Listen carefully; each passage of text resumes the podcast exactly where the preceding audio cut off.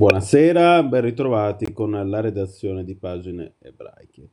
Spira, Worms e Magonza, tre città di fondamentale importanza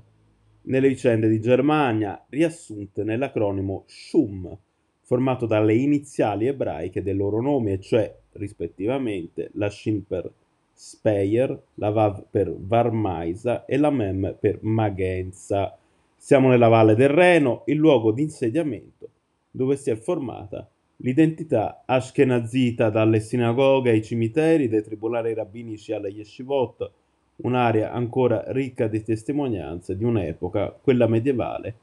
in perpetua oscillazione tra luce e buio, la luce di un'identità viva, grazie anche al contributo di figure indelebili come il grande commentatore Rashi, ma anche il buio dell'insofferenza e della persecuzione sfociato nei terribili massacri dell'esercito crociato, sofferte ma anche struggenti memorie d'Europa che l'UNESCO ha scelto di includere in queste ore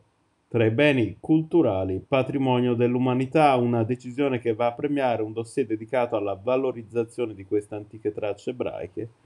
curato da Susanne Urban, responsa- responsabile del progetto SHUM per l'UNESCO, e presentato nell'ambito della rete europea Moreshet che vede protagonista anche la comunità ebraica di Mantova con tutto il suo patrimonio culturale. Da Mantova non nasconde la sua soddisfazione l'architetto italo-israeliano David Palterer, membro attivo di Moreshet. Proprio dall'Italia e più precisamente da Lucca arrivava il primo rabbino di Mainz, era ha raccontato a pagine ebraiche, un membro della famiglia Colonimus, una storia quindi ricca eh, di fitte eh, reti e relazioni transnazionali in un'Europa che, almeno in una prospettiva ebraica,